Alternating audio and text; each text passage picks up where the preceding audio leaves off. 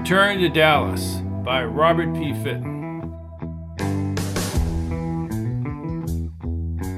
Return to Dallas, Chapter 10. The Thunderbird Hotel. July 26, 1963, 2:15 a.m. Between consciousness and sleep, Patch's imagination overlapped with a dream or deep thoughts. He walked across a landing field surrounded by barren tundra, maybe Greenland or Alaska. A contingent of military men led him into a spider like dome that appeared like a portable hospital unit inside. Like a strobe light flashing, he was suddenly hooked up to several tubes. He had been flown by jet to this place. A woman in scrubs told him her people were trying to keep him from the Chinese by selectively removing his memories. Dr. Moon is a very vindictive individual, she said. A dark haired colonel spoke next. They need your retrograde knowledge because they believe that Minkowitz is dying in Florida. Being treated is painless, said the woman. The distant telephone's ringing became louder. Patch sat up in the hotel bed. What the hell? He reached for the phone near the clock radio and lifted the receiver to his ear. Hello, Sherry? The line clicked and went dead. Still groggy, he thought about the dream. The Chinese. Minkowitz. Retrograde. Then he pushed the red button for the front desk. This is Mr. Kincaid in 104. Did anyone just call the switchboard and ask for my room? Hold on, please. Patch closed his eyes as he lay back on the pillow. Mr. Kincaid, I have Miss Olson here. She took the call. Thanks, Hello, Mr. Kincaid. said the squeaky Miss Olson. A man just called a few minutes ago. He had a raspy voice. Patch sat up quickly on the pillows. What? Did he give his name? No, sir. Thank you. He hung up the phone, but when he heard rattling in the parking lot, he leaped from the bed. In his boxes, he pulled back the drapes. A shadowy form slithered along the cars toward an idling 18 wheeler parked diagonally near the fence. Two men were inside the darkened truck cab. Patch dressed quickly and dragged open the sliders in front of the drapes. The truck engine now idled close enough to smell the fumes. He darted between the parked cars and cut at an angle to a whitewashed stockade fence. The light in the cab illuminated the two men, probably truck drivers.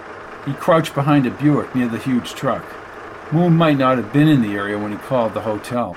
Patch would have to check with the front desk. He backtracked, and then he started toward his room slider. Dr. Alexander Moon stepped around a smaller truck. He gripped a rifle and pointed it directly at Patch. The distinctively hoarse voice halted him in the middle of the lot. Stop right there, Patch. What do you want with me? Oh, what do I want with you? Your plan has been foiled. You will not accomplish your mission. What mission? Who am I? Why has my memory been wiped? Moon walked closer and raised his gun. Your stalling tactics will do you no good. Goodbye, Patch. And Patch, I would have told you. Told me what? Finally figured it out. I know why he died. It was off the coast of Florida. Who? Gunfire echoed off the hotel walls. Moon's body lifted off the ground, and his weapon flipped across the lot. Blood surrounded the doctor's arms and spread on the asphalt. Two men in suits from the front of the hotel ran into the lot. Another man in a tuxedo swept in from the right. McWillie, in a black tuxedo, held a long barreled handgun as he trotted behind the first two men. He's dead, Mr. McWillie. Is that Moon, Patch? Patch walked forward, perplexed by Moon's last words. Moon's gray hair flowed onto the asphalt. Yes, that's Moon. Good. He looked up at McWillie. Thank you. Who the Christ is Moon? Scientist. He thinks I had some kind of information and wanted me dead. McWillie turned to the turtleneck man. Bring him out to the desert. What's in the desert? asked Patch. McWillie paused as if he was about to deliver an off quoted line. There are graves dug outside of town just waiting for troublemakers. Understood. Close call, Patch. I told Jack to make sure you're armed. How did you know about Moon? McWillie grinned. You have guardian angels watching over you, Patch. The Thunderbird Hotel. Las Vegas, Nevada, Friday morning, July 26th, 1963, 8:30 a.m. Patch leaped for the ringing phone. His heart jump started. Hello. Patchy, I'm ready to hit the road. Patchy, is that you? Jack, I'm just getting up. We had a rough night out there. So I heard. You should have called me. You were out. Oh, yeah. Listen, I've ordered breakfast for you in your room. That's nice of you. No problem. We've got a long ride. It's a one way trip to Tipperary. Sorry about the broad. Me too. I'll be ready in a half an hour. By the way, your man in the moon guy, you know, the guy they plugged in the lot? What about him? He was looking for Johnny Rosselli after Thursday's Dodgers game. He said he was your friend and asked where you were. Really?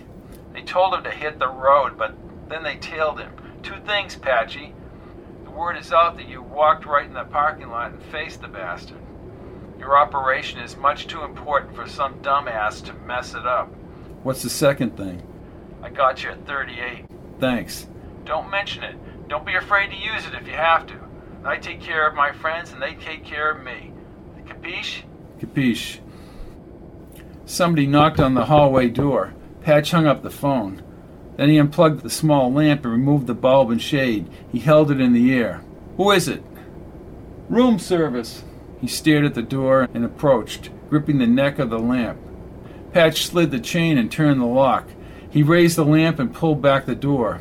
In her light jacket, Shari stood with both hands on the handle of the food cart. I thought you might be hungry. He ran around the cart and hoisted her into the air. I couldn't leave you back here, Patch. Capiche? Capiche. He lowered her to the carpet. Then they came into a tender embrace. Her lips were smooth and sensual.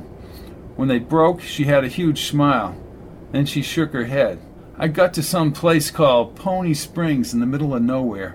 Patch let his hand glide along her thick dark hair. The whole way out of Vegas, I was a wreck. Patch, I just couldn't leave. I didn't want you to leave. He placed his fingertips on her cheeks and kissed her again. Some things only happen once, Patch. I have no idea where this Oswald thing will lead. Two heads are better than one. Maybe there was a reason why you left last night. I don't understand. Moon. He came armed and ready to kill. McWillie's boys gunned him down in the parking lot. He was about to kill me. She hugged him again. Oh, Patch, he's dead. He said my plan was foiled and I wouldn't complete my mission. He said he had finally figured out why somebody died. It was something to do with the coast of Florida. That makes no sense. Well, to Moon, it made great sense. She looked into his eyes. What do you mean? Another dream, vivid. Some military operation way up north. They had tubes hooked into me to selectively wipe my memory, Shari. Then it's true. But why Spokane? Pat shook his head. I don't know. But I do know that Moon and the Chinese were after me. Whoever got at my memory was afraid that Moon would find out things. And they mentioned this Mankiewicz. That's all. Patchy, that's more than enough. Jack counted something in the trunk of his Oldsmobile and recorded it on a clipboard. He turned when he saw Patch walking with Shari across the parking lot. Then he slammed the trunk shut. Well, how do you like that? Lemon and Lime back together again. Where are we headed, Jack? Just follow me. He threw the clipboard in the back seat and the dog barked. Did you tell her about Moon? He told me. What a relief. McWillie said he was a nutcase. That's an understatement, said Patch. Okay, Jack, you're in charge, the way I like it. As Jack shuffled over to his Oldsmobile, Sherry grabbed Patch's shoulder. Patch, I've been trying to understand what Moon was talking about. Who died off of Florida? You're asking me? You think you shot somebody and they started running away from Moon? I remember Moon was chasing me. If somebody had died, I would have remembered that too. Return to Dallas, Chapter 11. Henley Service Station, Route 66, Gallup, New Mexico, Friday afternoon, July 26th, 1963, 2:45 p.m. With the Impala parked diagonal to the gas station, Jack's mouth forever flapped inside the phone booth. Several times he pounded on the plexiglass with his closed fist. Every time we get near Jack's trunk, he gets nervous, she said. Patch looked out at the black and white Texas license plates. Then he lifted his shiny 38. I didn't mean you had to shoot him. He doesn't shut up, I may just pop him. Then his smile drifted away. He stared at the gun and realized once again Rosselli's assignment was dangerous. She pushed him toward the door. Let's get a Coke in the machine. Patch extended both arms into the air as he stepped onto the gritty sand. Jack's voice carried in the warm New Mexico air. Patch wandered over toward his car. The Oldsmobile 88 had a large chrome bumper and pointed rocket red taillights. Patch squatted down and ran his fingers along the chrome 88 emblem below the trunk on the left. He slid his finger in the crack and the trunk moved up slightly. Inside the expanse were dozens of rifles, a few automatic weapons, and wood ammunition boxes. Patch immediately pushed the truck back to its original position and spun around. Did he see you, Patch? I don't think so. He's pretty upset on the phone. What is he doing with all those guns? Guns for money, said Patch in a low voice. They walked up to the red and white Coke machine in the shade of the stucco station. Patch pulled out enough change to cover three bottles of Coke. As if he were playing the slots, he deposited the quarters. Each Coke had a distinctive tumbling sound as the green bottle slid to the bottom of the machine. She removed the bottles one by one and gave them to Patch. He flipped off the caps on the side opener and handed one of the cold bottles to Sherry. Thanks, Patchy.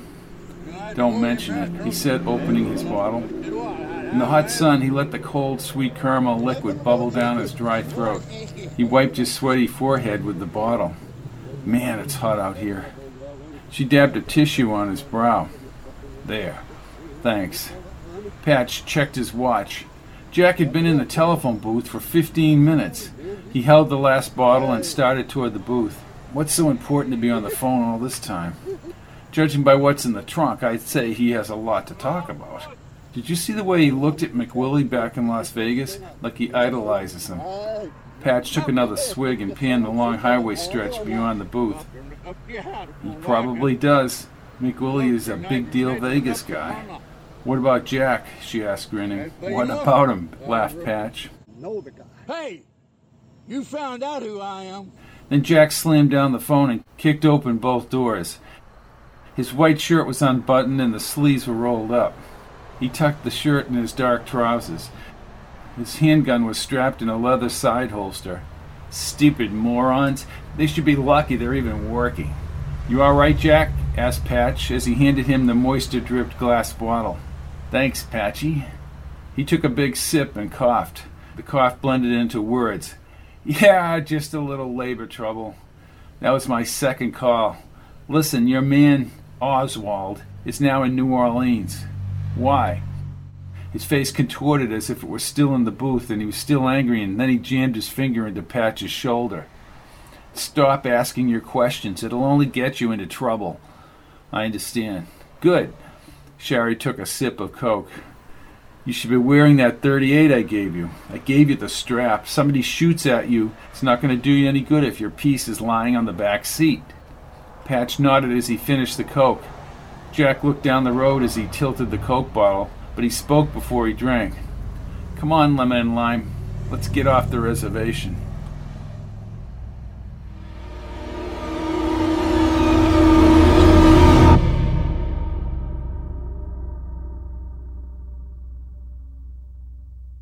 Complete audiobook of Return to Dallas is available at audible.com.